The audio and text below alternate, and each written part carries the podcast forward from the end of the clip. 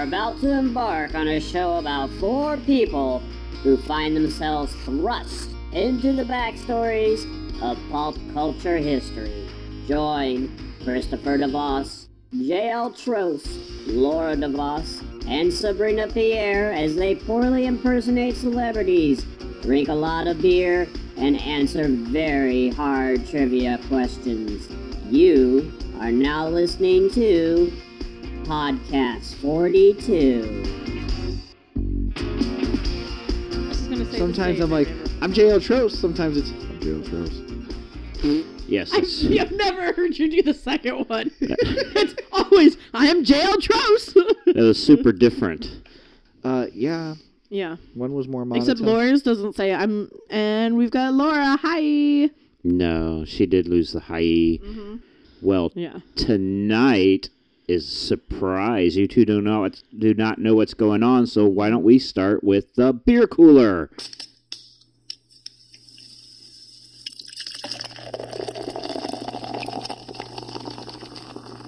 JL Beer Cooler. It's cooler than you think.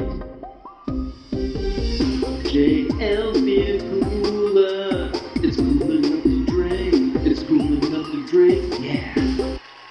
Hey. Okay. Let me get that cooler. JL, what'd you bring? I brought from Goose Island Solo. It's a nice 98 calorie IPA. I like to call it a diet IPA. They will call it a low cal IPA. Well, I'm going to give the label a one because there's basically no label. This is how all their stuff looks now. I know. I don't. I, I don't don't like just a it. goose on there. I don't get it. It's very plain. Well, they do the Chicago up here. Yeah, they've always had the four star Chicago, Yeah. And they got a goose. but the goose has become. It's like I get it's their logo, but all their stuff's become very bland. I think they're going for a more modern feel. Minimalist, Yeah, but I, I in I'm not digging the new labels and all that. I like No. how it's just like they're trying to like have it so like you buy stuff based upon color is what I'm starting to think. Yeah. Where it's like, oh look, it's like a white and blue can. It's got to be the solo. Oh, it's green. It's their normal IPA. Black and yellow. The three one two. Um, I'm not I- digging I- the entire no. thing. It's like uh, you know, buying an album. You need the you need the artwork. You need it to know. pop. Weezer's had the same album cover like eight times now.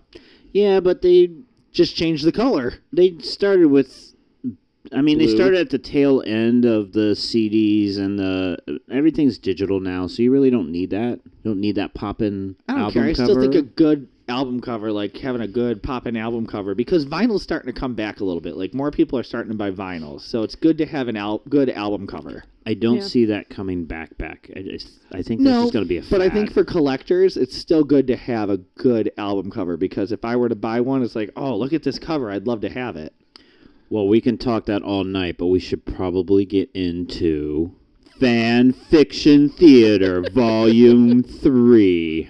Now, just a little word of warning our fan fiction theaters aren't always family friendly, so if you're driving in your car and you got the kids thinking you can listen to some Podcast 42, uh, you may have to Listen wait. to a different episode. Choose a different episode. Probably not the one with the penis sock. that one wasn't so bad. Penis was said a lot, but really, Yeah. it, it, it wasn't Yeah. too terrible. It could have gone really bad. I mean, being there's the chili one peppers. masturbation joke in there. I could have made it much worse.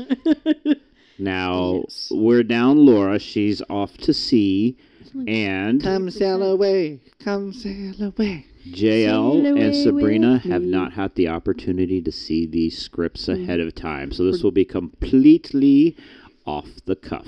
Going in blind. You may In- have your scripts now. In my defense, I typically go in blind every episode unless That's I've true. actually helped write it. Why are there holes on the wrong side?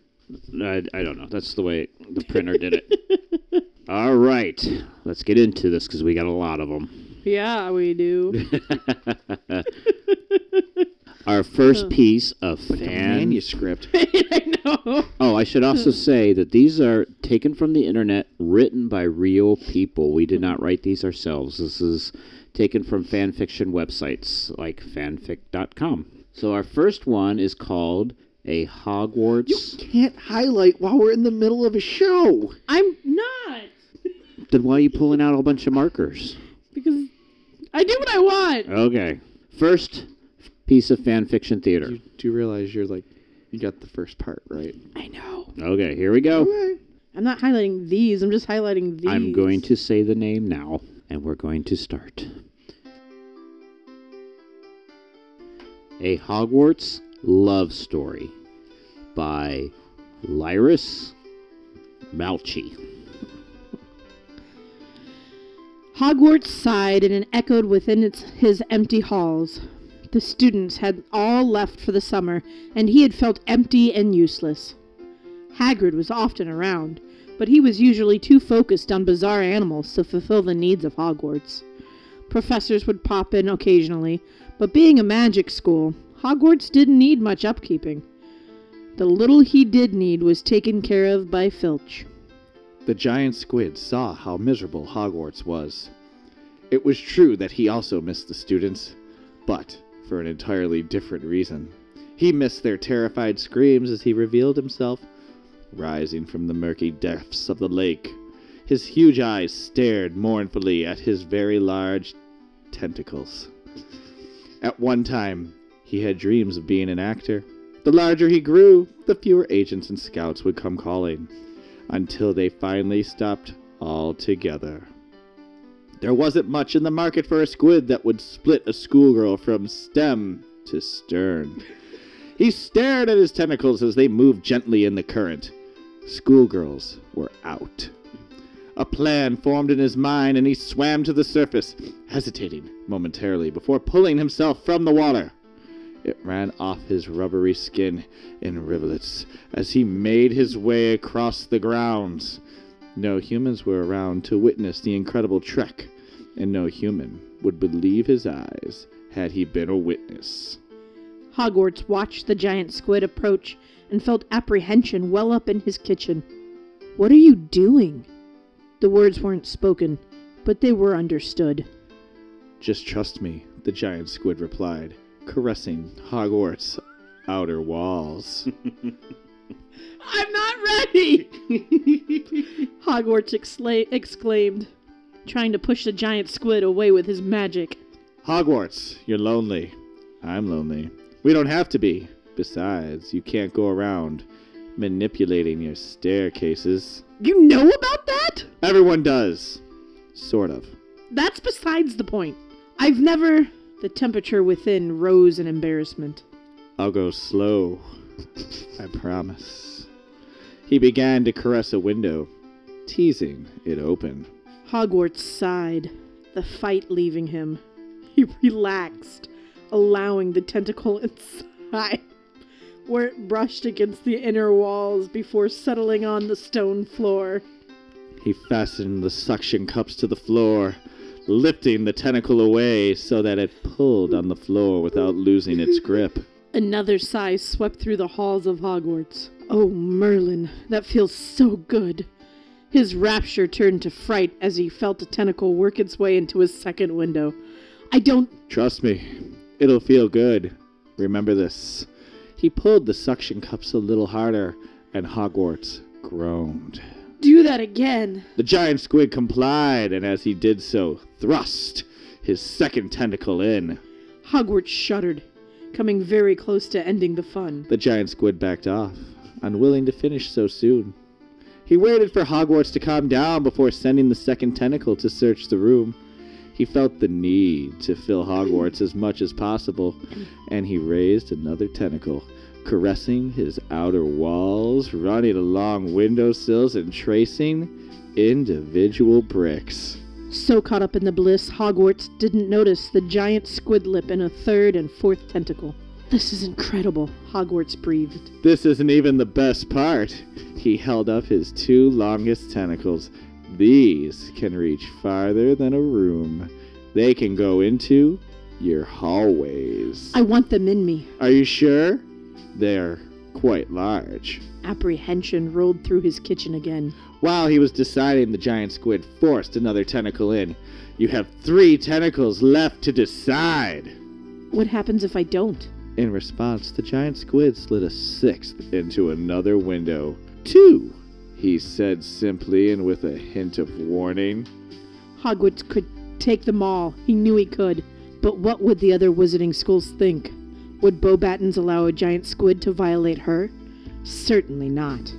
If Durmstrang ever found out, there'd be no end of teasing. The giant squid grew impatient and slid a seventh tentacle into a window, followed immediately by an eighth. Two, one. Time's up and you didn't decide. What? But that's not fair! It's a simple answer yes or no. Now I'll have to punish you. And with that, he struck Hogwarts square on the outer wall with a paddle like tentacle. Hogwarts yelped and tried to squirm away, but the tentacles and his foundation held firm. The giant squid struck him with the other. Again and again he spanked the naughty wizarding school until he sobbed for the giant squid to stop. And still he spanked. The giant squid finally stopped. Hogwarts didn't have time for a reprieve. Before the giant squid forced his extra long, spanking tentacles into two separate windows, they slid through the room and forced the door open. The pain only adding to Hogwarts' pleasure. Tentacles were in the halls now, massaging long stone tunnels. This was incredible, this giant squid thought. He really should have done this ages ago. Every tentacle was in a different window. No schoolgirl, no matter how many movies she made, could hold all ten tentacles at once. Each one moved differently and with a different pace. driving Hogwarts crazy with the inability to match his speed. He felt that familiar feeling and doubled his efforts. Ink exploded all over Hogwarts, some finding its way into the windows. He unified his tentacles somewhat, completely focused on Hogwarts. He must be close. Then it happened. Water shot shot out of faucets, toilets overflowed, and bread set in ovens to keep warm by thoughtful house elves exploded. Hogwarts, sh- Hogwarts shook violently in his foundations. Rousing Filch from bed and sending house elves and Mrs. Norris scrambling for cover. Even Hagrid heard the groan of stone and came running. They searched around the castle and through the castle, but found no sign of intruders. Most perplexing was the sticky ink on one side of the castle. Hagrid peered through the dark toward the lake, but was unable to see the ripples left in the wake of the giant squid. The giant squid slipped beneath the waves, wanting to grin even though his beak was incapable. He anticipated a very short summer before the professors and students returned, so he had better make the most of it. There you go, building sex. Oh my god! I've never felt more dirty in my life. oh, wait. Oh god! That was the most tame. Oh my goodness. Oh, I also need to add, in case this is your first fan fiction theater, we do not correct the sparing, uh, spelling errors or the grammatical errors. Nope. So as we go through this, we'll be reading them as they are written. Sabrina, is this your first fan fiction? This is my second. Okay, I thought you did one before this. Yeah. Love fan fiction. yes. you know what else I love? This beer, but that's for another time. It's only 3%. It's not bad so far. All right. You're right, we only are 3% done with this episode. Hey. This is a big one. Oh boy. Yeah. That's what That's what Jesus- that's what Hogwarts said. Oh. This one's simply called Garfield, and it's by Shakespeare Hemingway. Couldn't get a more diverse crowd if we tried. Joaquin Phoenix was in his Hollywood actor mansion reading script for Joker. He was getting ready to finish his latest scene and needed to memorize all lines. Still, he thought of what parts and wonders he would weave with the, his needles of acting next. He decided to look through more scripts for next project. The dancing men who sing in my head demand I look for more roles, said Joaquin Phoenix as he gripped scripts. He looked in mirror and screamed for three minutes. When his morning scream was over, he shoveled through more scripts like snowplow and garbage dump. He flung trash scripts around room like hyena gone to insanity. Then his finger felt sensation. It was full of manliness and vigor. He felt strength fill his arm, yet it burned f- flesh like fire. He picked up script that shocked him with jolts of wisdom. It shined like newborn sun. It smelled like first rose of June. It felt like cooked eel. He looked upon script of majesty and saw in writing that was majestic like royal yet rugged like rock farmer. It read Garfield. He opened script and words poured into his eyeballs like liquid wine. It was story like no other, filled with adventure of untold might, sexy ladies, and lasagna of beauty. He knew what he needed. He needed to play the role none other played. He had to play Garfield. Joaquin Phoenix then went to Upside Down Room where he hung on bars and recited his name backwards. Afterwards, he grabbed phone and called agent.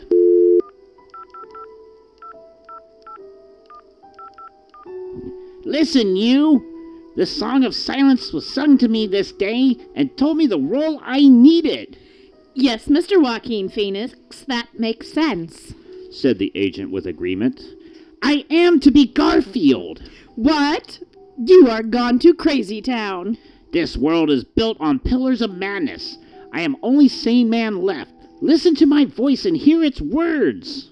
That script is for no man. Forget it. Forget Garfield. But I I cannot forget. His image is seared in eye of my mind. It bleeds for what I am not. Stop this. This road is to madness and death. Focus on Joker. It will be good movie that makes money and gets good reviews. To Garfield, Joker's duck, trapped in mud, who quacks. But the quacks are not heard even by the trees. There is only one Garfield. Leave these thoughts in trash and be done with it. Joaquin Phoenix hung up and then stewed in regrets like turkey and gravy. Joaquin Phoenix went to his bedroom. Each wall was giant picture of different stage of life cycle of butterfly. Joaquin Phoenix stared at wall that was larva and touched picture with feeling fingertips. He then wrapped himself in cocoon of sheets and slept into slumber dreams. There he dreamt what he could not want not be. Clouds shaped like the man, formed with orange fire, and pleasured ladies, while Joaquin Phoenix could only watch in envy despair. Joaquin Phoenix woke, looked up at ceiling, which was funhouse mirror. He went to his dream journal under last entry, which said, All light comes from orbs behind our eyes. Then what is the sun? He writes, My tongue is beast that tastes fire and lasagna. Joaquin Phoenix then did morning routine of putting on Depeche Mode, Dr. Strangelove at max volume, and singing along for an hour. Which is what I do. He then got dressed and went to set for acting. He went to set to meet castmates. Joaquin Phoenix was talking to sexy co-star and hot and sexy script girl. he puffed up his chest and imagined what Garfield would say in the moment. hey there, sassy babes. You get my gears oiled up, Oh, you are pig. said sexy co-star with shunning. Yeah, what loser, man? Go back to first grade. Said hot and sexy script girl with mockery. Then, with suddenness of a dove flying from the east in the morning light, a revving of engine was heard. Riding like the man was an orange figure of radiant masculinity. Masculinity. masculinity. I can't tell if that's written wrong or if I'm saying it wrong. Riding a custom Harley Davidson motorcycle with smoking lasagna cigarettes. I heard there was casting call and that there were sexy ladies that needed to get their roles filled. said the orange figure of Olympian manhood. Garfield! That's right, Hot Pockets. I'm here to make you scream your lines and direct you in ways you never felt. Oh, Garfield, you are man mountain I want to climb, but dare not try. I am Sherpa of love. I will guide your lips and hips to where they are needing to be. I am using that pickup line.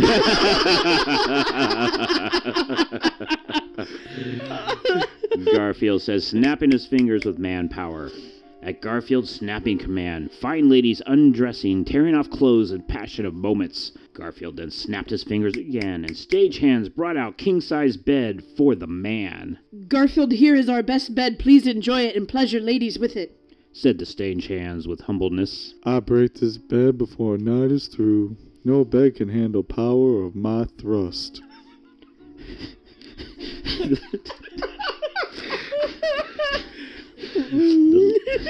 I'm not using that line. The ladies went to bed and lied down in poses of seduction, glistening with nakedness. They licked their lips like hungry pussycats. okay, kitty cats. I see your lady holes.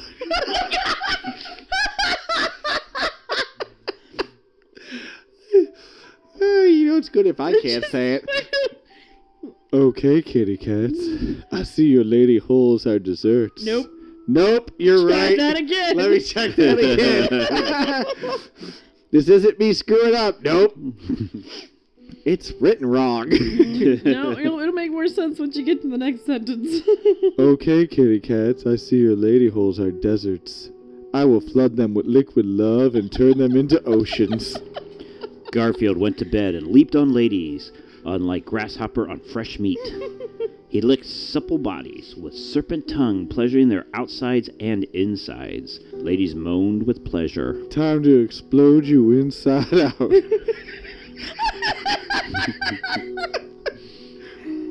I carry TNT in my pants and my fuse is ready to go.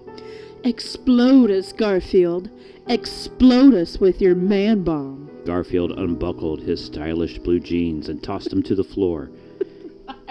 He launched his orange javelin at ladies, scoring a bonanza. The director then walked in and saw the love makings. This is a work of art. I will film this and show it to the world and win Oscars. said director with excitement as he took out big film camera and started recording. Action, action, action. Cried out director with furious joy as he watched Garfield through lens pleasure ladies with power of bulldozer and expertise of sculptor.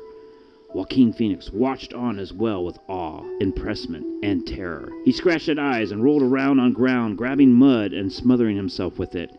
He screamed and squealed as he heard Garfield's lady pleasuring. He stood and staggered out like drunk rodents, squeaking in terror. No one cared. Joaquin Phoenix ran into a street that was empty. He ran around and around in search for something which he knew not. His mind was filled with painful confusion. Then he finally found open store, 24/7 convenience store with selling intent.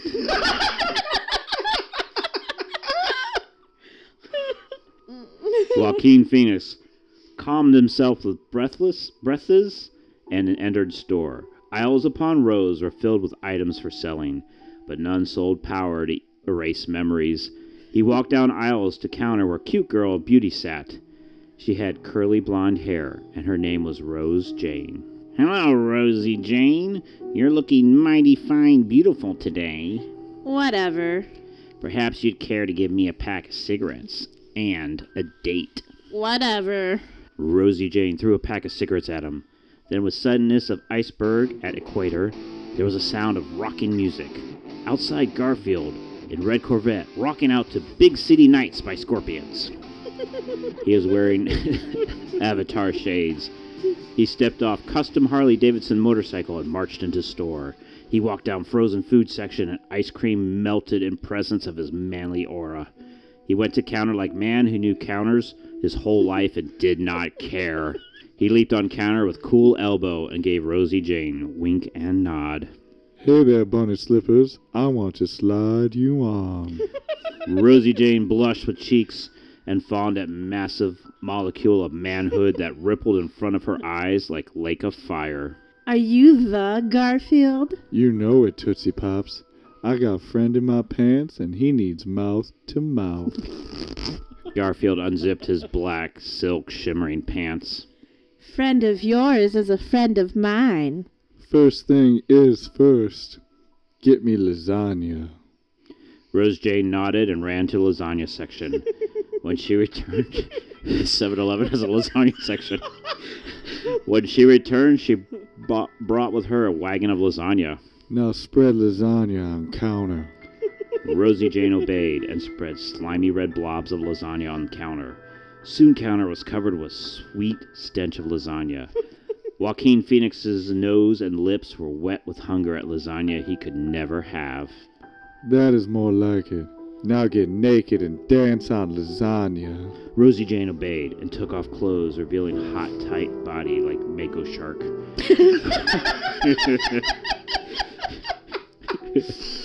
she she rolled around sexily uncounted like sexy crocodile, pulling down antelope and tearing it apart in lasagna swamp. Yeah, baby, that's what I'm liking. My desire dragon is hungry, and you are next course. Eat me alive, Garfield. Pour love over me and lick me. Garfield jumped on Rosie Jane like flea on dog and squeezed firm body, grabbing her hands. They rolled around, swishing and s- swishing and swooning on soft red lasagna, covering each other with slimy red goodness. Their bodies were damp like frogs covered in fresh blood. Soft, squishing sounds came from them as they mushed bodies together like lovings. While Joaquin Phoenix stared at sight of majesty and wept.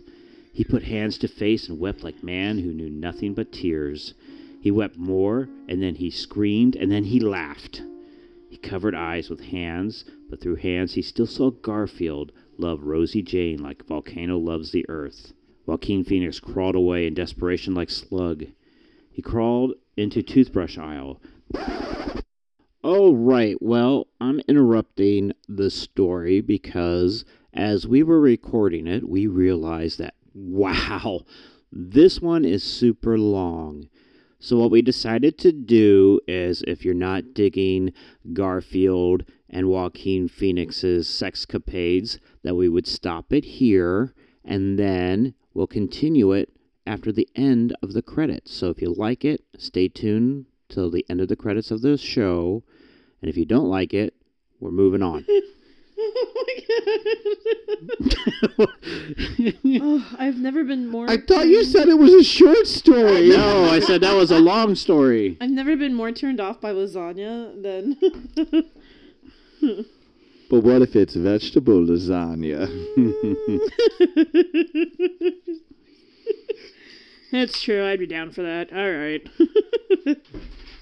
Is it dairy free? Probably not. All right, moving on. Yeah. Oh. oh this is the one game that Sabrina's good at. Pong. Yes. Yep. This is called Pong's Problem, and it's by Yoz- Yoshizilla Rhinosaurus. That's probably correct.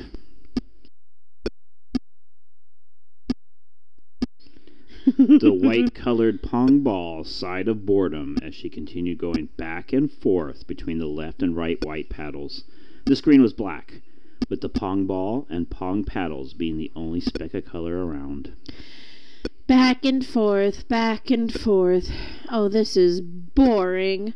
I wish something unusual and awkward happened to me. Suddenly, the pong ball stopped bouncing, floating above the dark abyss below. The pong ball suddenly began shaking violently, letting out a cute little poot. Cute little poot? You don't know what a poot is? well, well, I guess we'll find out. oh, is that what that is? Yeah. The paddles noticed as they moved up and down faster, chuckling. Well, look who broke up the silence. The left paddle joked as he laughed. The right paddle scoffed the pong ball.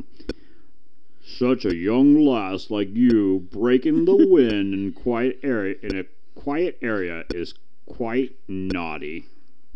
The pong ball growled as she shook. Hey! I didn't do it in- intentionally. It was a coincidence that it was something other than the thing that we all do for all eternity. She farted again, the flatulence being much louder and sounding like a deep pitched tuba.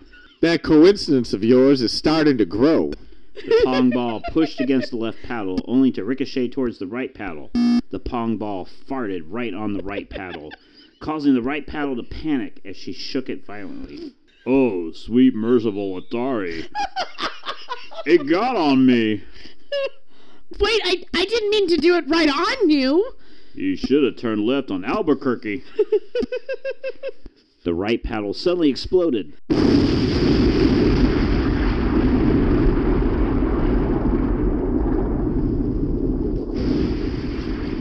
The left paddle gasped, backing away from the pong ball.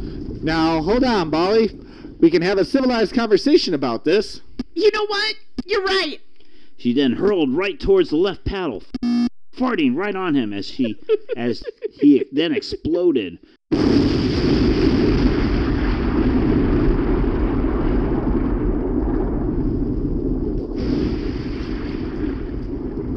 The pong ball sighed as she was all alone. Well, at least these two jerky paddles are gone. She looked around, moving up and down slowly as a means of shrugging. Well, at least I can awkwardly fart to my heart's content. And so she did. Always violently shaking as she farted loudly, her flatulence being the only sound in the deep, dark abyss of nothing. Let this be a lesson to everyone. The end. that that may be my favorite so far. Oh, it wasn't as long as Garfield. Oh. Did it speak to you? Coincidence? It did. It did. I think not. I think not. This next one's called I Hate Snuggie, and it's a commercial by We Don't Know Who Wrote This. Ah, why is it so hard for me to pull on a stupid blanket? because it doesn't have sleeves. What does that have to do with it? And why is everything gray? Be quiet. We're filming. Hurrah! I got the blanket on.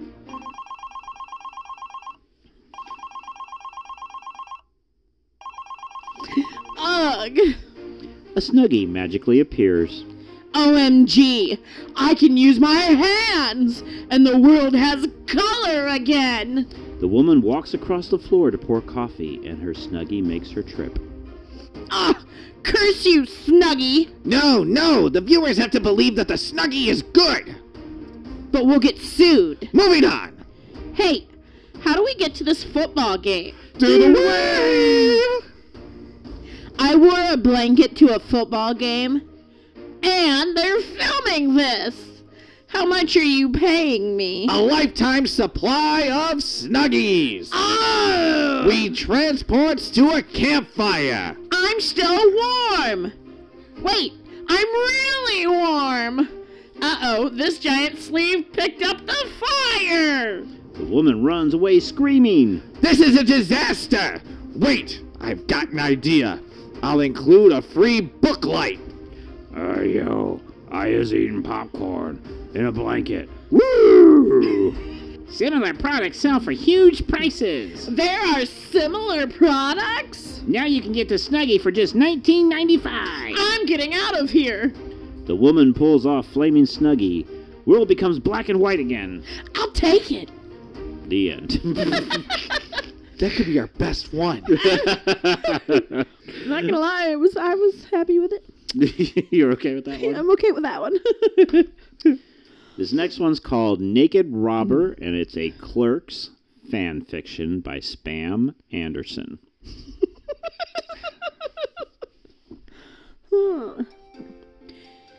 Steve Dave stretched with a little noise as the morning sunlight shone, gliding gently over the soft, pale curves of Walt's ass. Ah. Walt, get your pants back on. what? Walt, my mom is going to have a cow. if She sees you in here. Dude, Steve Dave shuddered slightly at the thoughts of the previous night. that's the last time I chugged 37 cans of Mountain Dew in one night during a Twilight Zone marathon. Steve Dave, what are you talking about? What's wrong with two men in their mid 20s sleeping naked with each other? Walt tilted his head a bit as he scratched his ass. The sunlight shone nearly through the lightly matted hairs on his bare legs, giving a golden brown glow to each strand. Steve Dave was silent in thought and confusion for a while. Then he opened his mouth. Was said nothing for a few minutes. Um, Walt, I guess there's nothing wrong with that. But mothers don't like to see naked men in each other's rooms. Okay, Steve Dave. You're so smart. You're a genius. Damn right, Walt, my man. Are you Shaggy? Yes! and I know why.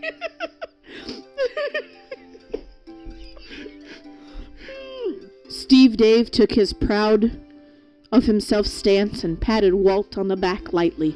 now put on some clothes. But why? Put on some clothes. I don't want to. Put on clothes. But it's too hot in your room. Get clothing on your body. But uh, clothes. but Cover yours. uh, Get dressed, damn it. why?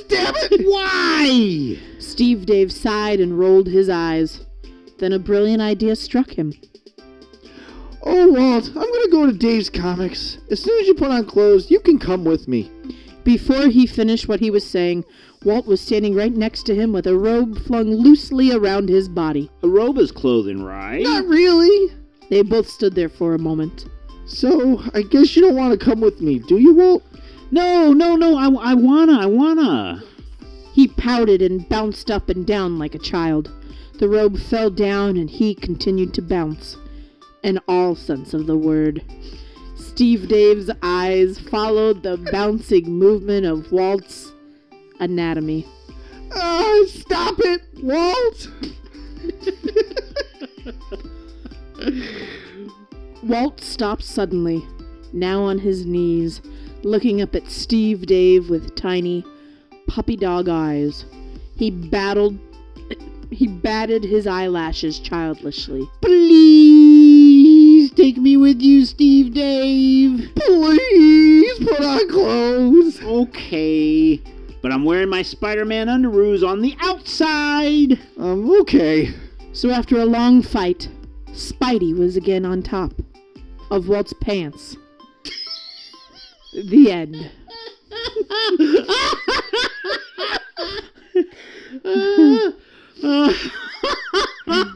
Oh, oh, I, I did not see that twist coming.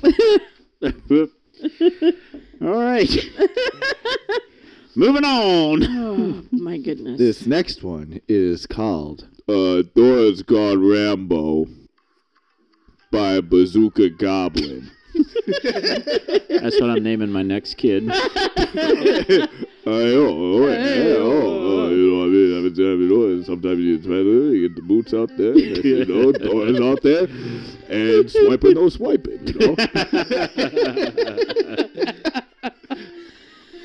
Oh, I said, give me the backpack, Boots. I, I, I don't have it. It was a simple bet. A simple bet? I want that backpack. Oh, okay, here. Backpack, backpack, load it up to. Shut up! Give me the magnum. Okay, geez, Dora.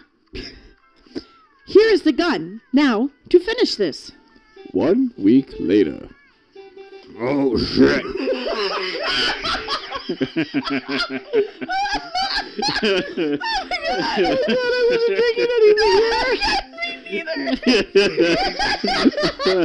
you don't like my troll? Oh no, I love it. I just, Oh my again, not having the script beforehand. Yeah. you know, Oh my god. I didn't realize it came up that fast. Oh, shit. Dora's gone mad. The grumpy old troll was napping under the bridge when he got the newspaper. She killed Boots. Hey, anybody home? I'm the grumpy old troll who lives. Oh, shoot. There she was, Dora. She was wearing an army jacket fit with ten grenades, a magnum, and a sniper rifle strapped to her back. She had a red bandana on her head, and she holding an AK-47. This is for stomping. For, this is for stopping me on my little adventures. The next day at the Big Red Hen's house. Cl- wait a minute. The next day at the Big Red Hen's clubhouse. Hey everybody, it's party time. Clock clock. Him, Chico, Issa, and Benny were partying in the clubhouse. Oh yeah! Woohoo! Where's pizza? Dora was outside just to a grenade when. Hello? Pizza.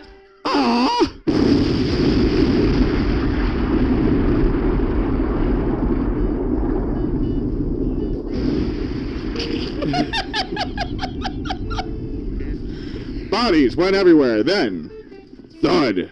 The big red hen's dead body slammed into Dora, killing her instantly. The end. Oh my god. Clock, clock! Oh my god. That's my new ringtone. clock, clock! Yeah, I'll say cluck cluck. Oh my god. All right, Sabrina, what's this next one? Oh my god, seriously. The next one is What if Frosty the Snowman joined the NASCAR circuit teamed with Dale Earnhardt Jr.? By Bill Burr 44.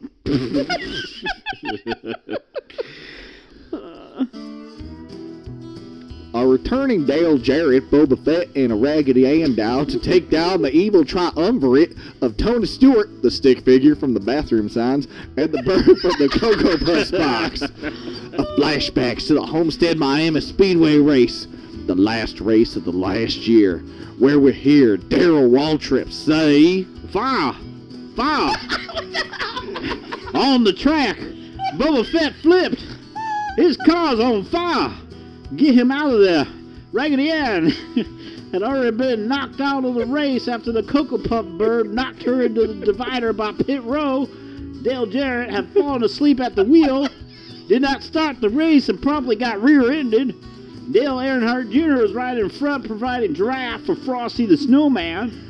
The stick figure guy from the bathroom signs was doing the same for Tony Stewart.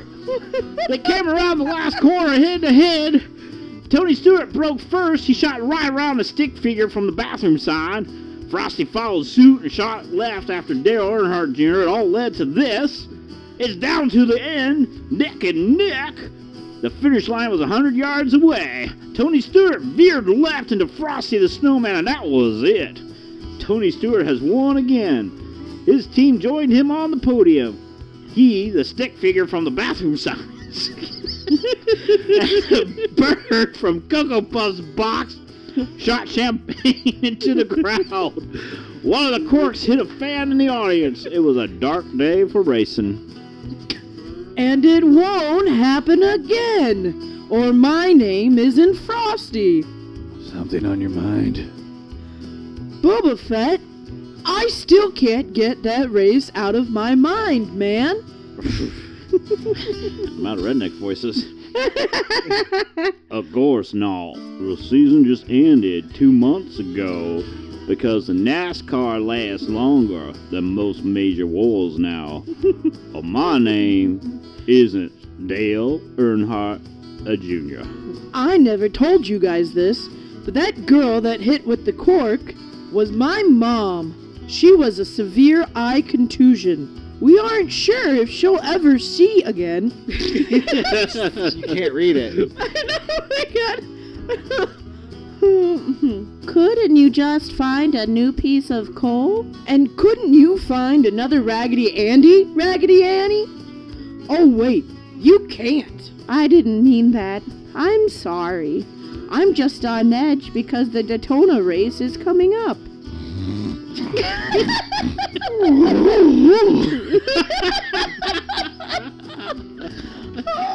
I know. I've got this, Dale Jarrett. Thanks for your input. We'll have like 20 minutes before the race starts.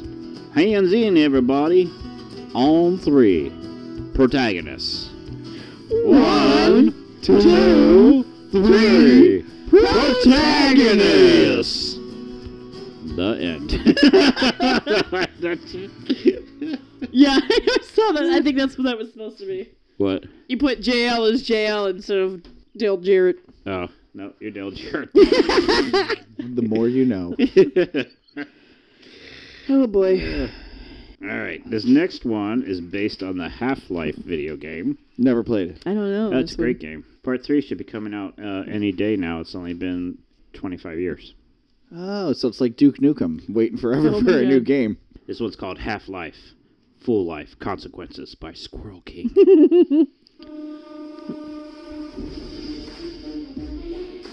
John Freeman, who was Gordon Freeman's brother, was one day in an office typing on a computer.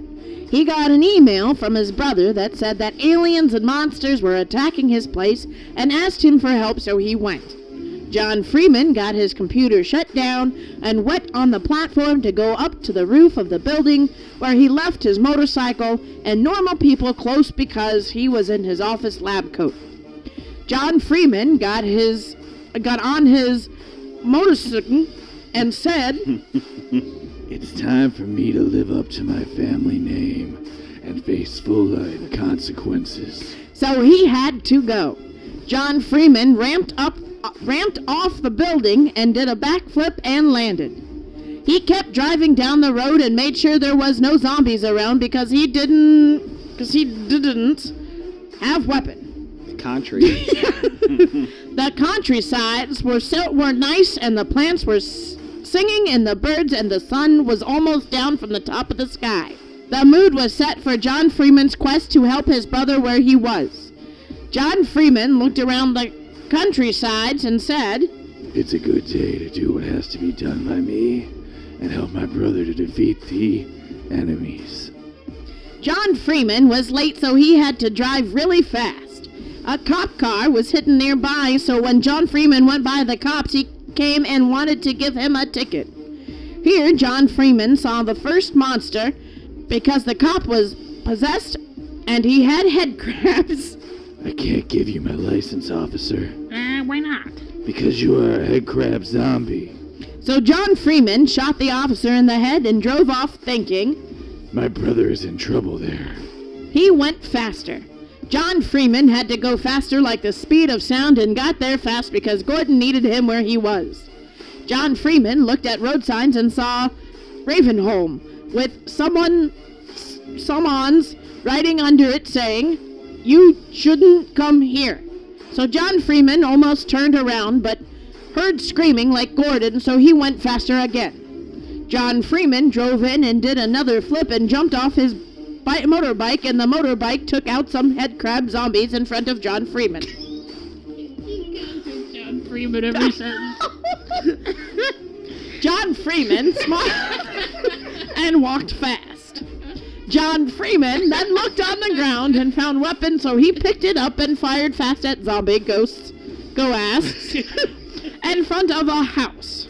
Zombie go ass, leave this place. And the zombie go ass said,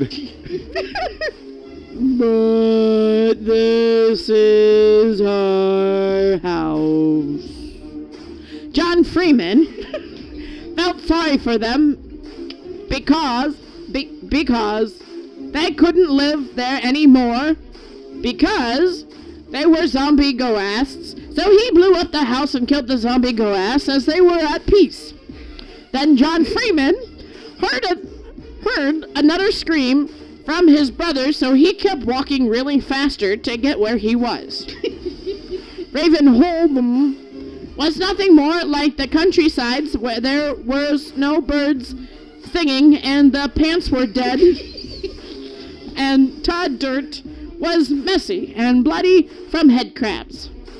When John Freeman got to where the screaming was started from, he found his brother Gordon Freeman fighting Gordon. yeah, Gordon Freeman fighting the final boss, and Gordon said, John Freeman, over here.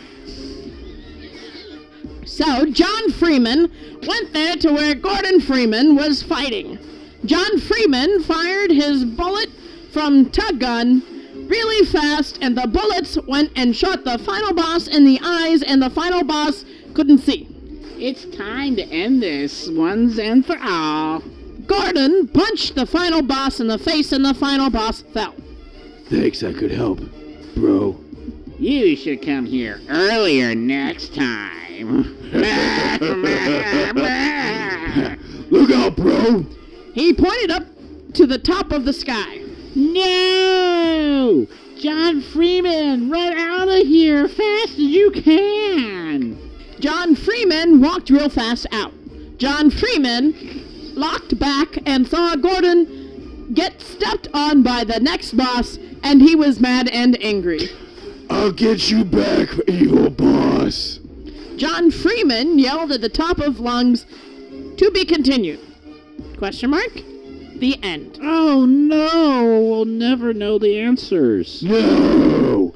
Final boss! No! Anybody else picture Will Arnett as Batman doing that? Oh my god. Because I totally did there.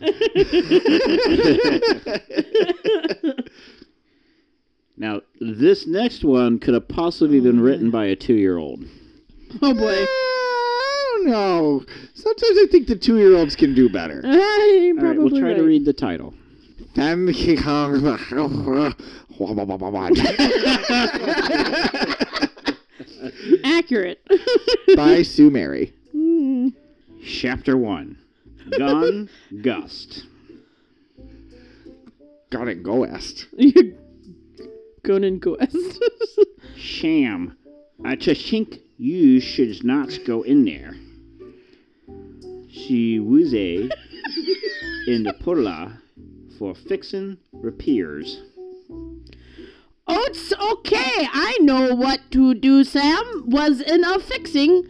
Witten, she accidentally pushed, pushed, button.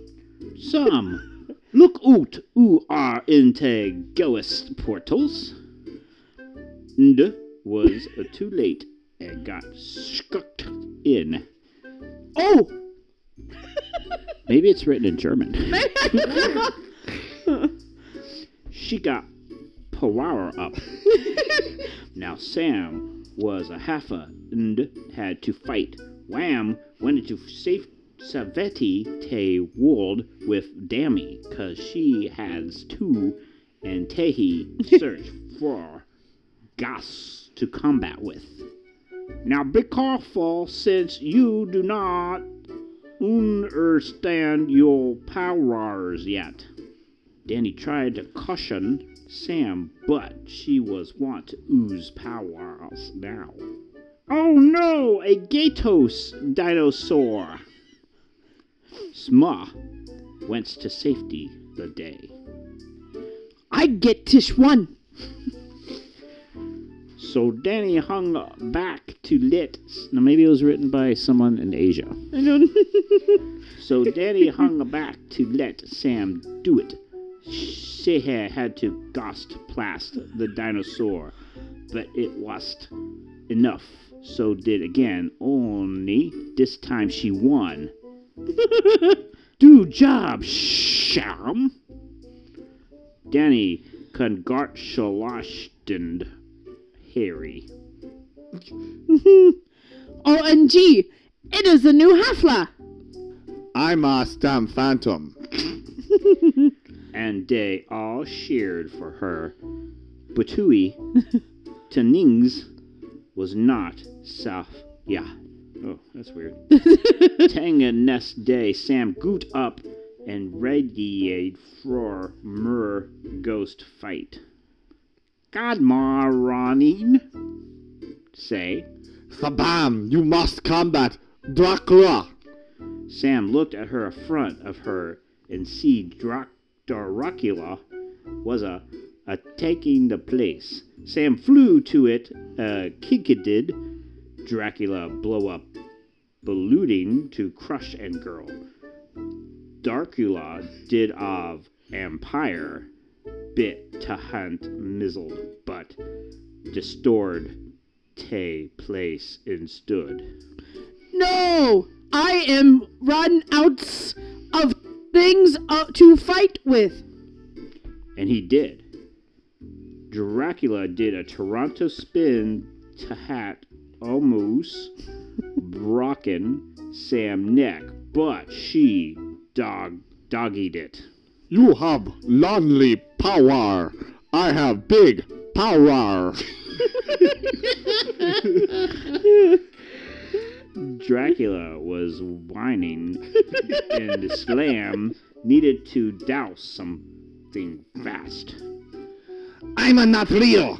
Dracula, I'm his lord.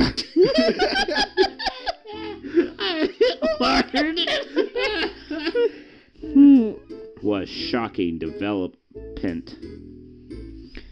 Punch!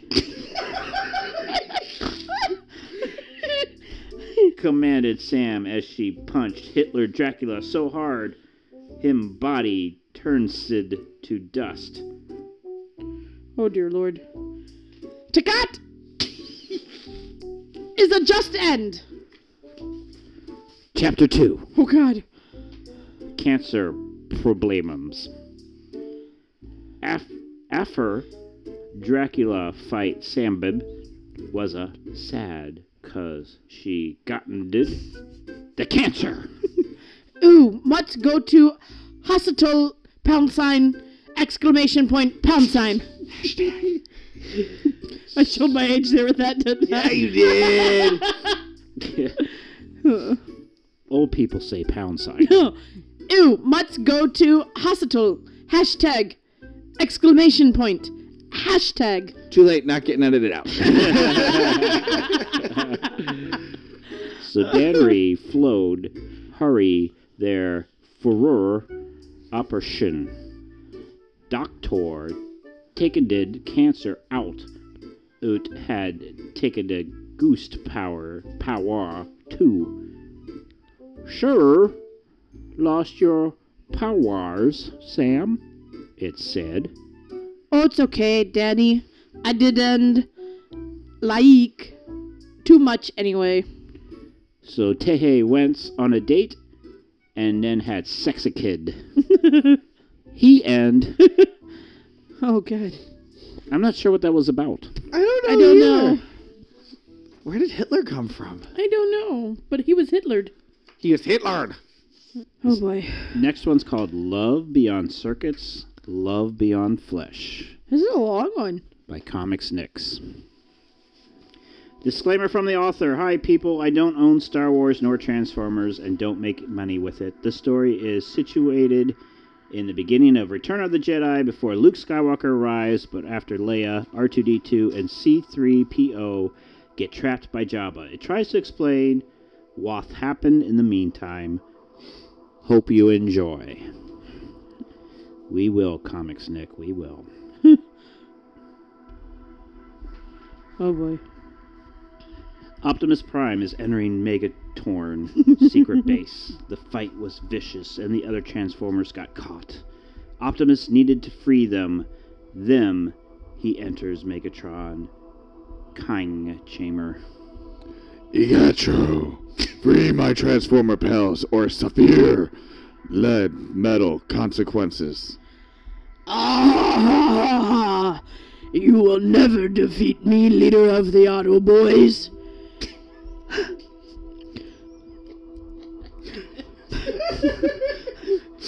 I think they opened up for the Pet Shop Boys at one point.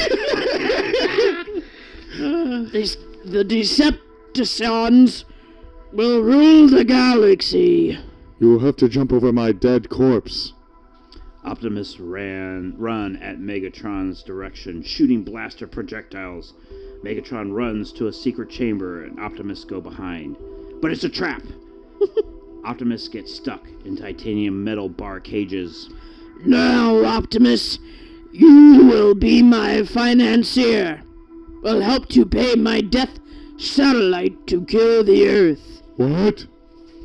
Megatron opened his spaceship and embarks the jailbirded Optimus Prime. He set a course to a distant planet on a galaxy far away. After some weeks, the Megatron spaceship arrives at Tatooine. He seeks for Jabba the Hutt, who receives him. Well, Megatron, brought me the specimen? Yes, where's the money? Ah, ah, ah, here it was. Very good exchange. I hope we made. For sure, Jabba.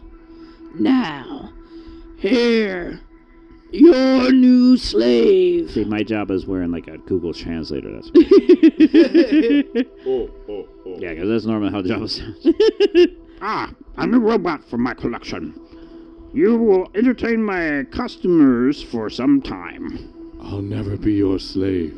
You cannot control me. Yes, I can. If you try to escape, I will kill your cell companions.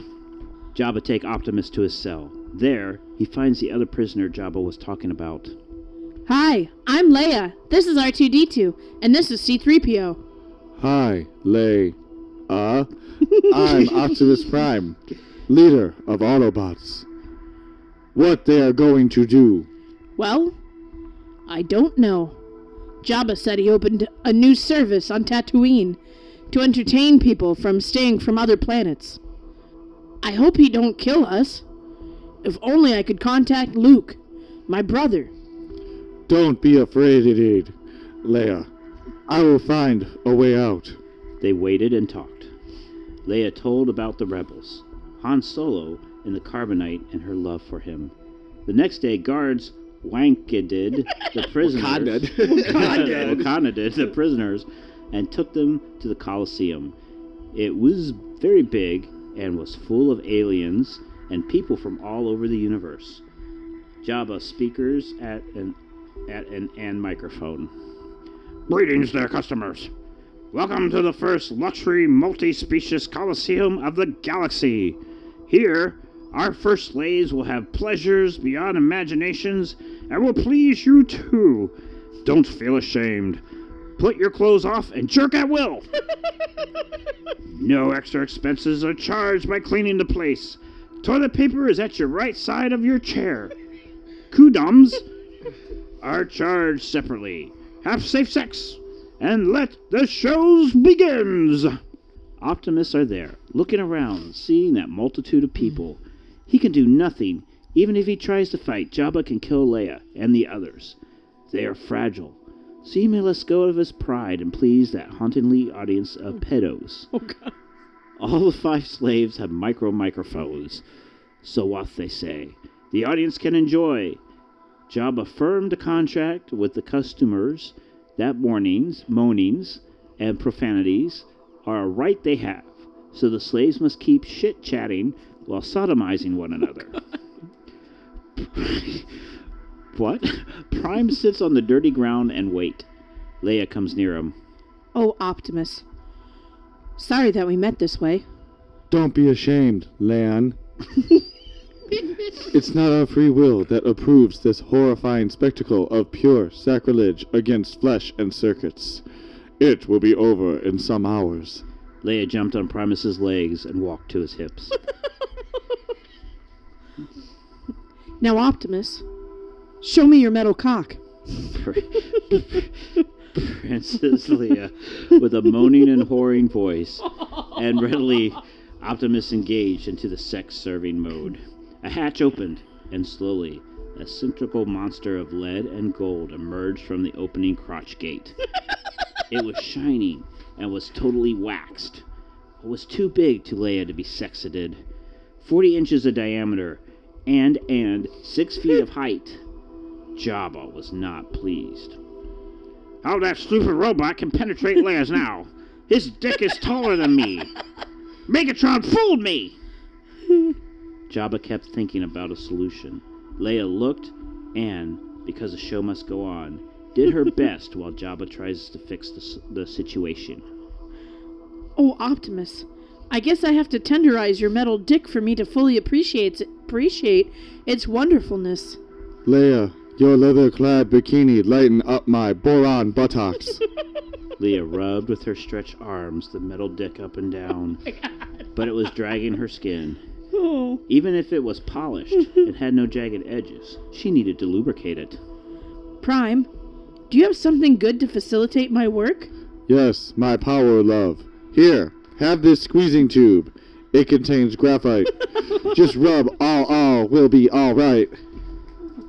As Leia did it, her body got darkened by the graphite dust. But she liked it. and masturbating Batamas got very easy and pleasurable. R2D2 approached Optimus and asked permission to land. Granted.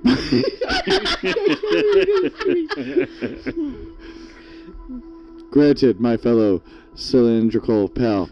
You can enter my dark caves of mystery.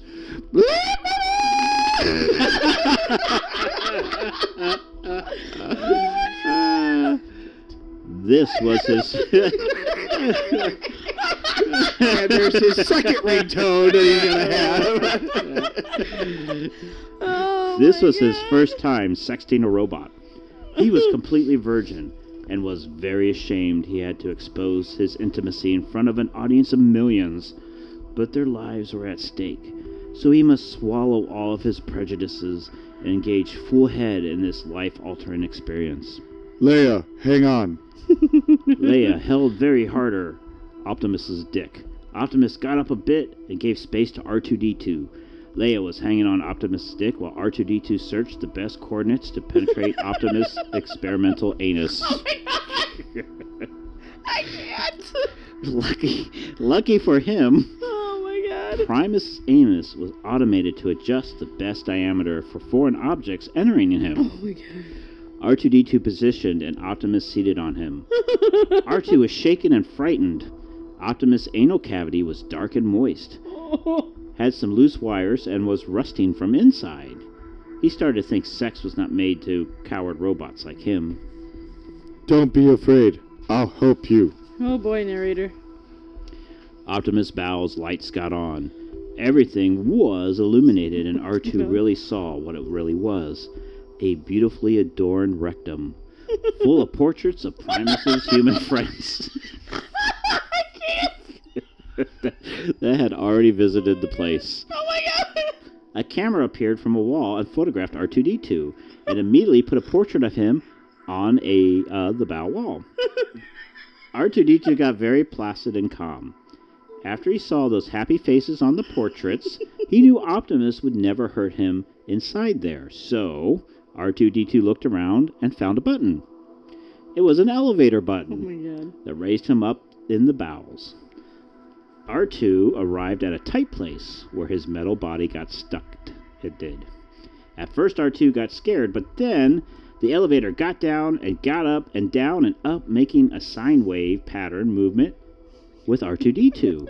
R2D2 thought a bit and felt a pleasure down his electrical circuits.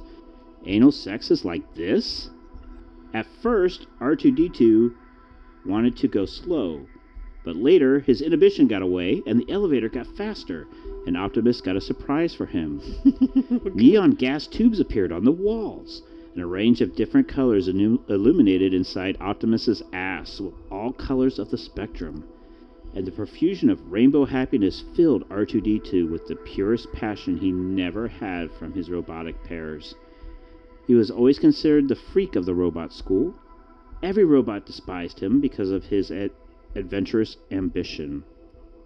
He wanted to see the stars, the other life forms. He didn't want to be a hamburger frying slave all his life, doing menial tasks that no one would remember in his future. No, he wanted to be remembered, wanted to leave a mark on history.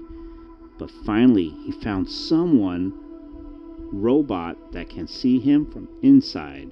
Someone that wanted to please him, that wants to give a hand and collect nothing in return. C3PO is his friend, but Optimus is his lover.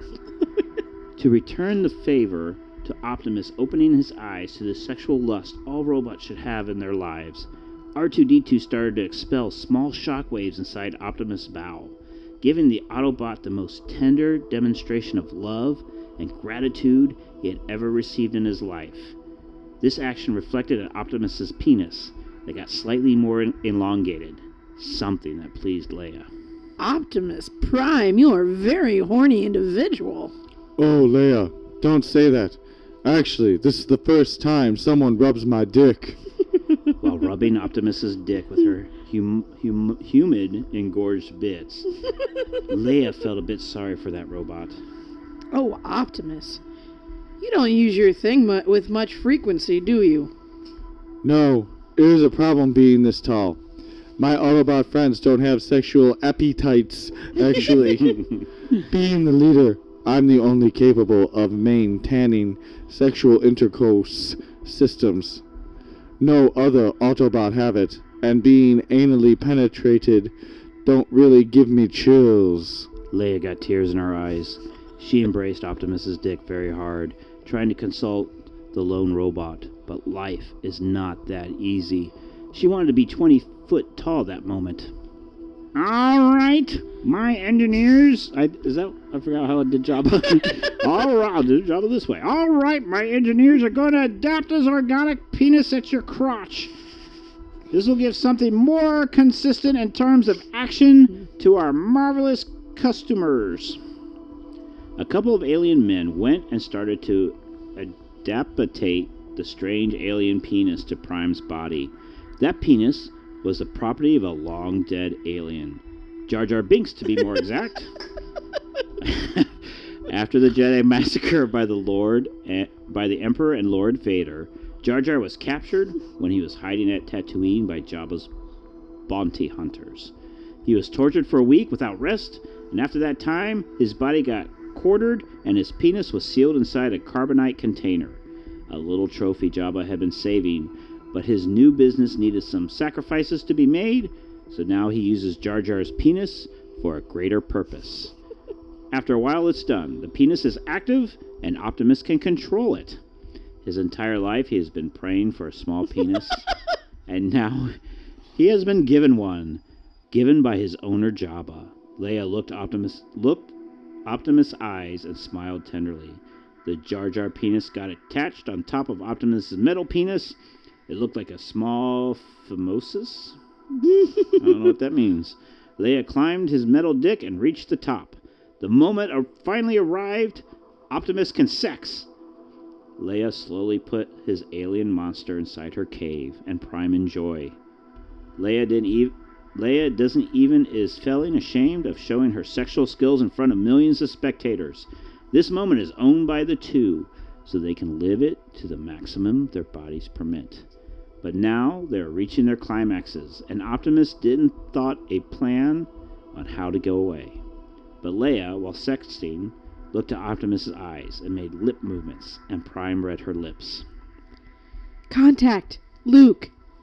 His phone number is 1 2 3 63 26 7.4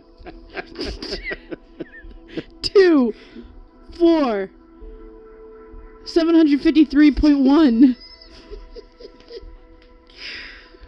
Optimus did. No one could know he was doing that. They had no telephone jammers at the Coliseum. While in contact with Luke Skywalker, Optimus gave him coordinates of Jabba's palace, and now he could save Leia. The climax arrived. This is the moment Optimus and Leia had been waiting for. The consummation of their love and for one another, the most pleasurable experience a robot can achieve in his fight directed existence. The Jar Jar penis is ready to go. Leia's getting tighter. R2D2 is already oozing liquids, and then it fails. Jar Jar's penis gets flaccid. It simply failed. Leia lowered her head. All of the customers started to shout, profanize, and throw tomatoes and lettuces at the sex slaves. Jabba got angry because his plan got all wrong and everyone want their money back. But the slaves will pay after they return inside Jabba's palace. Jabba started to talk to them. Now I'm gonna kill you all, starting by Sir, Luke Skywalker is heading to our direction. Luke. Uh, the execution will wait. Come on, robots and Leia. You Optimus, stay in the cage, or Leia dies in the Sarlacc pit if I come back and don't see you. Optimus stayed at the cells. Leia told him to go away. Luke could save them, but he wanted to stay. His love for her created a strong bond between them. But no, the Autoboys are priority. He must go back and save them. Optimus sneaked out of the palace and stole a ship and headed to Earth. While on the ship heading back, he felt something inside his pocket. It was a letter from Luella. it reads, Optimus, we are in the middle of a war, and you and your companions too. But, after all of this ends, please, come back. Now I know who the men of my life is. It's not Solo, it you. I must stay with him after you depart. But if you come back, my arms will be open for you. Love you so much, Leia. Optimus knew he had a long battle against the Decepticons, but one day he will make his woman happy. One day. The end. Oh my god. Oh my god, I'm loving this next guy's name. Naruto? No, no, no. By Avocado Face. Oh, take us home, JL. He's got to drink more beer. First R2D2, now Naruto. the Anger of Naruto by Avocado Face. Ah, I'm so fucking angry because I'm like gay for Sasuke or Summit. Naruto screamed. He then turned into like a badger or Summit with like ten tails. Ten tails? Probably ten tails, and he like continued to be angry because no one had calmed him down. He kept being angry until he was angry no more. Because after a while, he just kind of calmed down, don't you? I mean, it's impossible to be that angry for that long just because you're a bit gay for someone. Orochimaru and Zabuza were also there for good measure. The end. Oh, oh my Which God. was your favorite? Oh, I'm I Silence. I I think I hate Snuggie. Snuggie, really? I think I hate Snuggie was my favorite with the commercial and shit. I Um, think I and might have to Robber. agree. I think Snuggie was really good. Yeah, and Naked Robber was fun. I like Naked Robber. Yeah. Oh my goodness. Uh, we had a lot of gay ones this time. It's amazing how much s- bad sex you can write. Yes. Ah, Why do I always have to have the ones that like get the high pitched screaming like quack quack?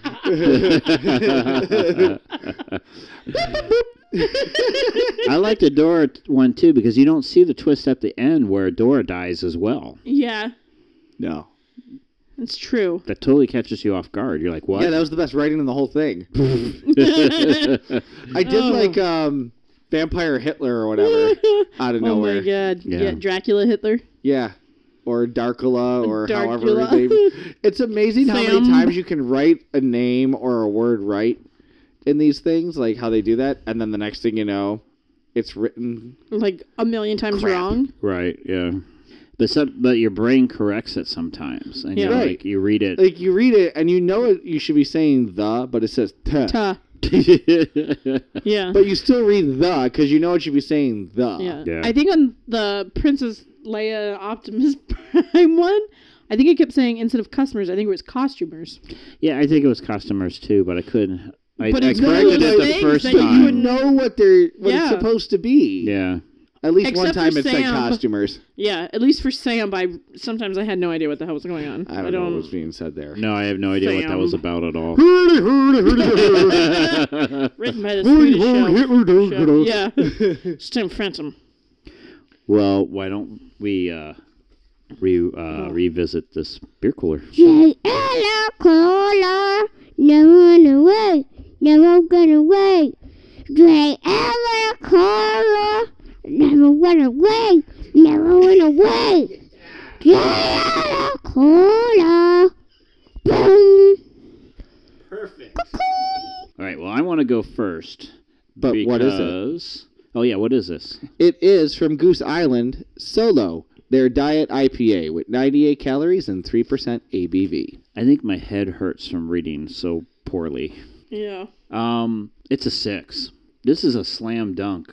Um, there is none of that IPA finish. Um, it has great taste and it's less calories. Isn't that somebody else's beer slogan? Yeah. yeah. But this is really, really good. I'm sorry that Laura missed this one. Um, I think she might like it. I would definitely drink this on the regular. This is total six. If you now on the opposite side of this, if you are an IPA fan, I don't know if you're gonna like this because it's not as harsh or as on top of your taste It's not as hoppy. Yeah. Yeah, as a normal IPA is. This is really drinkable and smooth and uh, quick finish. Uh, Sabrina? Um, it's very it, it is very drinkable. I thought it had like a, a little bit of a, a weird aftertaste, almost like you would get after like a uh, like a almost like a diet soda type of a. Yeah. Um, but for the most part, it's really smooth. I mean, you can easily drink six. I mean, I would have preferred something like a little stronger personally, but no, overall, it's it's not a bad it's not a bad beer. Yeah, if you were if you were like dieting or or just something looking for low cal, it would be a, a great choice um, over some of the other low calorie beers that are out there by far. I mean, Did you give it a rating? I don't know if I did. No, you didn't. Um, I've been anxiously Yeah. waiting a number. Well, that's the thing is like I could easily drink six, but I don't know if I'd want to drink six. I'd I'd give it a four just because I think I'd want something a little bit more full bodied. Four is still pretty good. Yeah. All right, Beer Master. I love it. I think it's a good traditional IPA, very light, has a nice crisp taste to it and all that. You still get some mild hoppiness in there. I think it's a great alternative for those low calorie beers that are out there.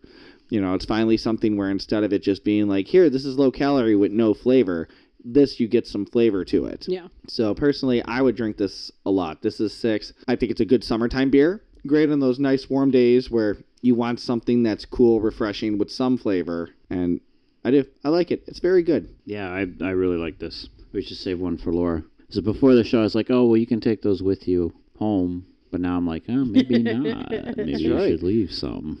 Where where can you find the show? Ah.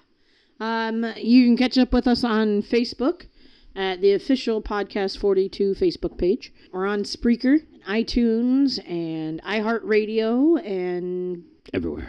everywhere you can find a podcast, we're there. You can um, add to our webpage. We've got a podcast42show.wordpress.com. You can also email us at podcast42show at gmail.com. That's 42 numerically, not alphanumerically. Uh, you can call or text us, send us a text message, uh, 321 285 5512. We are also on Patreon. Um, so if you enjoy what, what we do, you can find us on Patreon under uh, Podcast 42. Um, we would love to have some patrons on there. Uh, we do have some outtake shows and fun stuff like that, Unedited shows. unedited shows. You get a real Um, behind the scenes on that. Oh yeah. Uh, Red Hot Chili Peppers was a uh, there was there was a lot going on behind the scenes there. Uh, we're part of the Podfix network, so you can find us on there as well, along with some other great podcasts. Um, our artwork is by Cute Panda. They can find Cute Panda for commissions on Facebook, and then our theme music is by Cremo. You can find more music on cremo.net. All right, excellent. Well, another fan fiction theater in the bag. I think it was very successful. Yeah. I'm never gonna look at Hogwarts the same again. As the tentacle As goes the through the window. I know. Oh, deep into the hollow Oh. ground of Hogwarts. As he prematurely inked. well, Oh, I'm. Christopher DeVos. I'm Sabrina Pierre. Jail Tropes. Stay fresh, cheese bags. Catch you on the flippity flop. I still don't have a catchphrase. I know. Not all conversations or events are 100% accurate. As if you didn't figure that out already. Some things are changed or added, or even deleted for the sake of attempted comedy. All sources are never verified, and all information is subject to being slightly sketchy. In other words, we are just having some fun. Thank you for listening.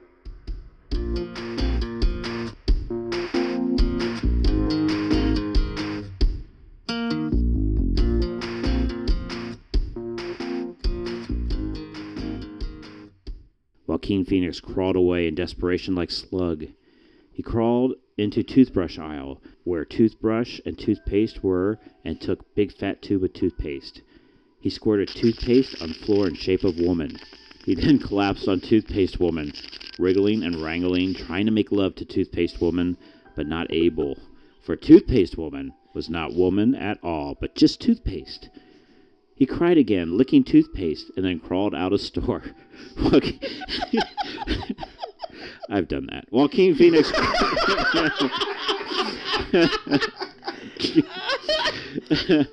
Joaquin Phoenix crawled to his Hollywood home, squealing like weasel, crawling on broken glass. He came to door and entered. He crawled to couch and flopped on him, on like fish in ocean of dust. He wanted to forget all. He turned on TV for nighttime entertainment. Television, my friend, grant me freedom. Do not betray me like all things. Joaquin Phoenix turned on his window. Joaquin Phoenix turned on his window into the world of visual entertainment. Telev- the television flickered on, and TV host in suit bellowed with deep voice. Hello, all there out in TV land. Welcome to Hot Ladies, Heavy Metal, and Lasagna, America's most favorite game show. Here have our contestants. What? He's right.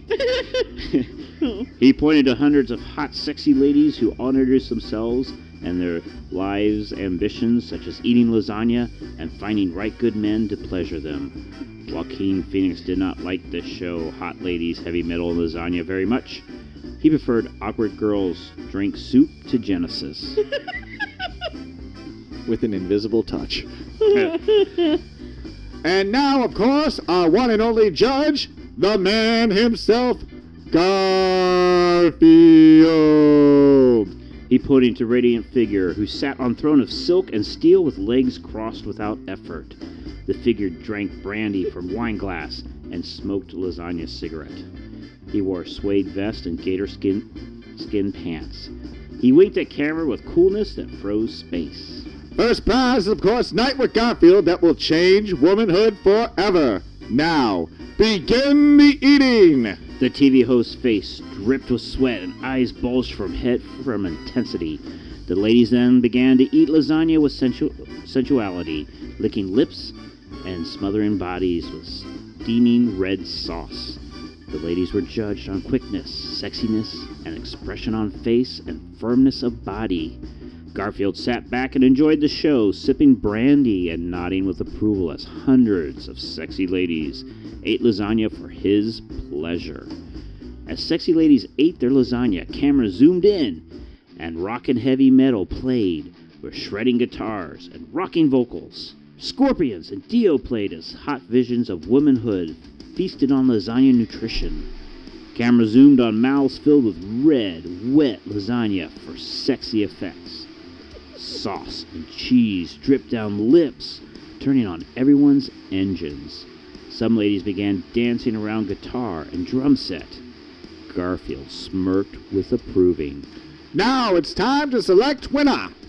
Camera zoomed in on Garfield's chiseled face. His eyes were cold with thought, like frozen lakes. His lips opened and mouth moved. I think I am winner, and when I win, all ladies win. Come on, my chicken patties, follow me to bedroom playpad. Another pickup line for you. All ladies applauded at the wise decision. TV host nearly fainted at fairness of Garfield's decree.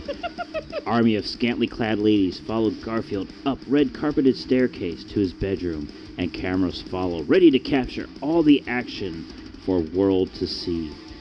Golden doors opened, and the man entered the bedroom. The floor was covered with bear and tiger carpets, engaged in internal struggle, and walls and ceiling were mirrors. Time give you ladies first prize. It is gift that keeps on giving, the undying flame of my manhood. Garfield unzipped his leopard pants to unseal the beast that never sleeps. Picturing this big fat cat. attempting to, like, Is anybody else getting a visual of Odie as the cameraman with his tongue just sticking out watching this whole thing? Where's John all- in all this? Where's John? He's the director. He's the narrator. Garfield jumped into Lady Pile and thrust his pleasure pike into yawning mouths and women Oh craters, making them scream with glee. Garfield and Woman ladies craters. became one, molding into a mass of liquid love and fleshy meat. Time to spice it up. Garfield pulled a hidden rope. Oh my god. At rope pulling hidden buckets of spilled lasagna into Love Fest, making hot, sweaty mass of Turned red. into a Whitesnake video. Figures caked in lasagna like flame shadows danced and writhered into each other, squishing and squashing and making hot, sexy love. Reflections on mirrors distorted and made illusions of prismatic glory, and scene was too much for Joaquin Phoenix's mad mind to take. No more! Joaquin Phoenix tried to turn off TV with a remote, but TV would not answer his cries, and its screen was wide with smile as it laughed with silent mockery. The moans of Garfield's explosion of erotic ecstasy echoed from TV like squeals of ghost pigs rolling in mud in midnight hour. Joaquin, I actually edit this too. So. Oh my god. I know. Joaquin Phoenix. What? Yeah. I took out as much as I could and still had it made sense. Joaquin Phoenix took TV in fit of rage and tossed it against a wall. But he still saw images of Garfield making sexy, sweet, sweet love to ladies while Nope. covered sweat, sweat, sweat, Sweet sweet, sweat. sweat, sweet sweat love to ladies while covered in wet blanket of lasagna. He collapsed on floor and crawled into bed, hoping he would escape waking nightmare and slumber dreams. Joaquin Phoenix fell into sleep and darkness swam through his mind. He descended an endless abyss, still lying on bed, but surrounded by quickening darkness. In front of him, and saw it was Mirror. In Mirror, a manly orange face stared back at him with eyes of stoic lasagna. He screamed, and walls blew away, and floor sank into nothingness, and Joaquin Phoenix was standing in desert of red. Sand of ruby diamonds sparkled under his feet. Rain by the cult started playing. Oh my god. Music rocking from back black desert sky. He stumbled forward into red wasteland. Sand blistering feet like newly cooked lasagna. He stumbled into a pyramid. Joaquin Phoenix followed path of flickering torches and came to great chamber with paintings on walls. Paintings of Garfield and scenes of heroism. One painting was of Garfield battling mechanical menace in deepness of space. Other painting was of Garfield saving lovely princesses from evil princes. Another painting showed Garfield saving Christmas from forces of darkness, and others still showed Garfield delivering justice to Nazis and redcoats in name of America. At center of chamber was great sarcophagus, shaped like manly figure with chiseled muscles. Sarcophagus that opened and light streamed out like Diamond River. Rooms spiraled around and Joaquin Phoenix fell to ground like bowling pin. He looked up, saw sarcophagus glow like scarlet sun. Inside was world of cleansing flame. It was fire that ended and gave life. It was fire of Phoenix. I am Phoenix, and I will be reborn. Oof. Yeah, you still got more. I didn't realize it was this long. Joaquin Phoenix leaped into flaming fire. Joaquin Phoenix opened his eyes and stared at funhouse mirror at ceiling, but reflection was straight and pristine like Badger, fresh from morning breakfast. His bed was swamp of cold sweat, but his heart was dry with purpose. He stood up with bare feet, marched to bathroom made of marble. In bathroom he stared at mirror and scoffed with mockery at face that stared back. He clenched fists and smashed it into the mirror, shattering into shards that soared to ground like crystal birds. He took one large shard, with clenched fist blood dripping from palm. He stared into cracked remains of mirror, took shard to face, and slashed at it with determination and ferocity. He slashed his feeble face until he saw a mirror resemblance to chiseled face of masculine perfection that was Garfield. He then took off cotton shirt that was wet with sweat and dirty with guilt to reveal pathetic, flabby stomach. Joaquin Phoenix scowled with scorn and took glass in hand. He slashed at stomach and patterned to imitate Garfield's stone cold six pack. Joaquin Phoenix then took can of orange paint hidden under sink and dumped it on bleeding body. He smeared orange paint all over self, mixing with fresh and drying blood. He put finger covered in paint and blood in mouth and sucked like baby seal on pacifier of ice. He flexed an admired body dripping in orange and red. He then heard phone ring from bedroom and returned drip drops of red and orange following footsteps. He picked up phone with sternness. All fear was gone and dead to dust. Joaquin Phoenix, this is your agent. You must go to Jay Leno, Funny Man TV show host, for interview. Joaquin Phoenix is dead. Garfield killed him. He then smashed phone on table with mighty crunch. Time to put Leno in kennel. He went to bedroom and reached under bed to take out case, and case was special cap gun of gleaming silver. My trusty desert eagle, you never failed me. Let us cook some Leno to feed to dogs in hell. Joaquin Phoenix drove to Leno Studios in orange Corolla that needed gas. He parked front and walked in with determined feet. In studio was Jay Leno by desk, sitting on chair, and studio audience sitting in audience chairs for viewing pleasure. In audience was sweaty fat man who tired of the weight and felt world's burden on his shoulder as he watched the funny man Leno's stupid face. Audience gasped with shock as Joaquin Phoenix stumbled in like drunk bumbler, droplets of drying blood and orange paint sputtering to floor and crusty globs. He wore brown cotton pants with turtle shell codpiece. Other guests sitting on couch were Mar- Margaret Robbie, celebrity, Scarlett Johansson, celebrity, and Jennifer Lawrence, celebrity. They sat wearing sexy dresses, and everyone enjoyed. Joaquin Phoenix strode like loping leopard to couch, with eyes like frozen steel, and sat nearest to Jay Leno, who put on his funny man face. The sweaty fat man in back row was filled with confusion. His stomach rolled with contempt, and sweaty fat face twisted in scowl. Yeah, looking uh, unusual today, Joaquin Phoenix. Did you cut yourself checking oven? Joked Jay Leno with joke that could only make idiot or madman laugh. Audience sat in silence, and Sweaty Fat Man bit lip in disgust. Joaquin Phoenix is dead. I killed him, for I am mighty Garfield. His stare stabbed into Jay Leno's empty eyes like spear. Jay Leno looked at audience with uncomfortable eyes and laughed with fakery. Oh, you are the kidder. If you are Garfield, I am handsome roast beef. said Jay Leno with funny man words. Ladies on couch chuckled, but Joaquin Phoenix sat like Sphinx, silent and proud. Finally, after eons that felt like days, Joaquin Phoenix's lips moved like wet worms, and words oozed out like pus. You speak language of fools, understood by kings and jackals. Jay Leno shook his head with confusion and grinned stupid grin. He made funny noises in effort to make humor. A king is jackal with a man's head. Jay Leno said nothing, but put on a funny face to try to lighten mood. He stuck out tongue and pouted cheeks. The sweaty fat man looked on in disgusted rage. The sweaty drops poured out of his face. Joaquin Phoenix looked to audience and saw the sweaty fat man. Their eyes locked like lasers, and Joaquin Phoenix stared into fat, sweaty drops that poured from the sweaty fat man like waterfall. He saw that each sweaty drop contained a universe of its own, and saw in each universe a trillion souls screamed. Joaquin Phoenix turned back to Jay Leno and saw his head was now Pig's head. The pig-head man laughed with lusty squeals, and lobster crawled out of snout and jumped into pot of boiling water that sat on floor by his feet. Joaquin Phoenix then turned to celebrity ladies who sat next to him. He saw they were three heads attached to one body, and heads talked and laughed.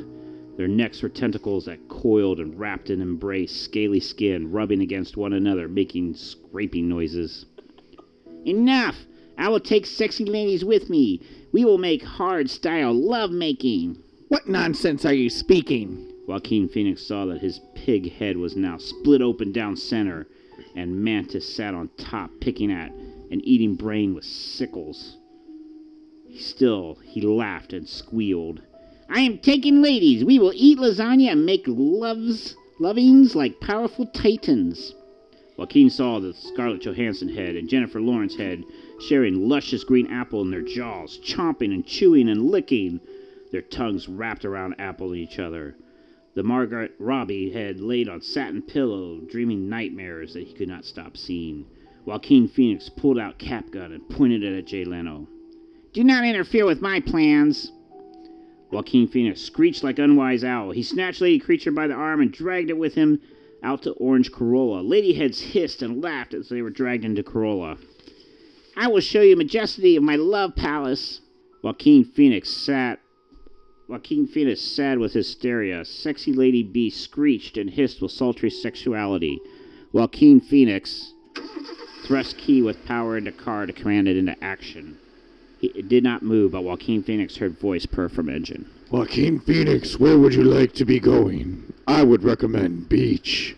Said Orange Corolla in gentle purring voice like kitten, massaged by feather. No, go home, I think we should go to beach. Yes, let us go to beach. chimed in Jennifer Lawrence. No, no, go to home. You will regret this decision. Orange Corolla drove them through the city that seemed to melt and burn. Sky was black with fire that made Joaquin Phoenix sweat like schoolboy locked in coffin. His car purred and moaned like cat in love. Finally, they reached house, which now looked 40 stories tall and was grand palace fit for real man. Joaquin Phoenix stepped with feet and moved like man who walked like professional. He took ladies into grand palace filled with gold and lasagna. Halls twisted and turned, and ceilings were high as sky. Rivers of lasagna flowed through halls, and lasagna waterfalls fell from guided walls. Joaquin Phoenix laid Lady Beast into main hall, chest puffed and head high like kite. At center of main room was a massive bed shaped like male symbol, and at head of bed on marble pedestal was a giant statue of the man Garfield in post of manly splendor, fist clenched, justice oozing through fingers like sea slug. Joaquin's eyes teared at sight of manly statue, and he knelt on one knee. I am you. I am Garfield. Joaquin cried to heavens with voice trembling with ghost of dying hope. I thought Joaquin had a smaller part. then suddenly, statue trembled and shook. It cracked and crumbled, and gray shattering to reveal manly orange. Garfield flexed mighty muscles, and statue bits exploded off like stars bursting from planets. Garfield stepped off pedestal and went on floor. while Joaquin Phoenix looked up in awe. He saw that his palace was no longer palace of gold and lasagna, but again filthy home of viceful deceit. He saw that three-headed lady monster was now again sexy actresses of beauty who looked with eyes like lustful saucers at Garfield. And bed of manly majesty majesty was again barren mattress stained with regret. But I am you! I am Garfield! Garfield shook mighty head that was like sun shaking moon. But I, I didn't all. I have ladies and lasagna. Look at my majesty. Garfield's eyes burned and glowed of manly knowledge, and he shook mighty head again. The measure of man is not ladies he loves or lasagna he eats, but justice he dispenses. Res- remember this as your soul explodes to hell. I see now.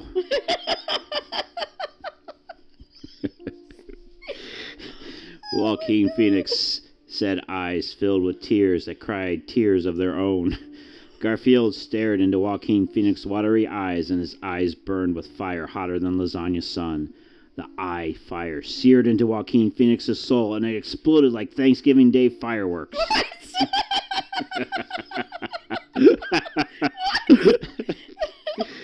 the last thing Joaquin Phoenix's eyes saw was Garfield making love like tractor trailer to hot, sexy actresses on his bed. He saw Garfield drive his man might into waiting ladies like golf cart being driven into sand, with roughness and with his sensuality sexuality.